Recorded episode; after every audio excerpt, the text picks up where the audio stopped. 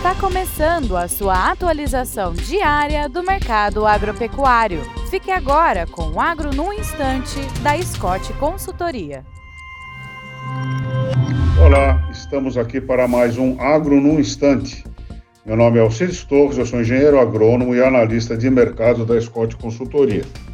Hoje nós vamos responder a uma pergunta de um dos nossos ouvintes. Ele pergunta, ele diz o seguinte: essa queda de preço da cotação da roubo do boi gordo pode ser ocasionada pelo efeito manada?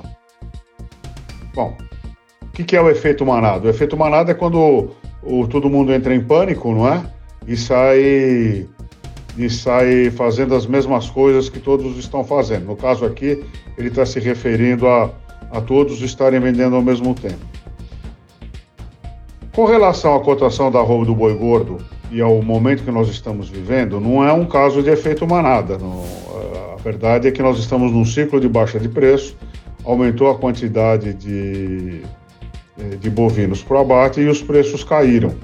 Não é que todos estão correndo para fazer as vendas, é porque agora é, é o momento do ciclo de preços, é, de, de queda de preço do ciclo pecuário de preço. Mas não só na pecuária de corte, né, gente?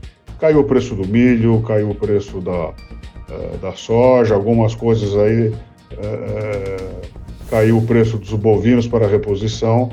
Então é um momento realmente de refluxo de preço. É claro que a gente, isso já era esperado, porque a gente teve preços muito elevados, o mercado esteve muito firme há dois anos.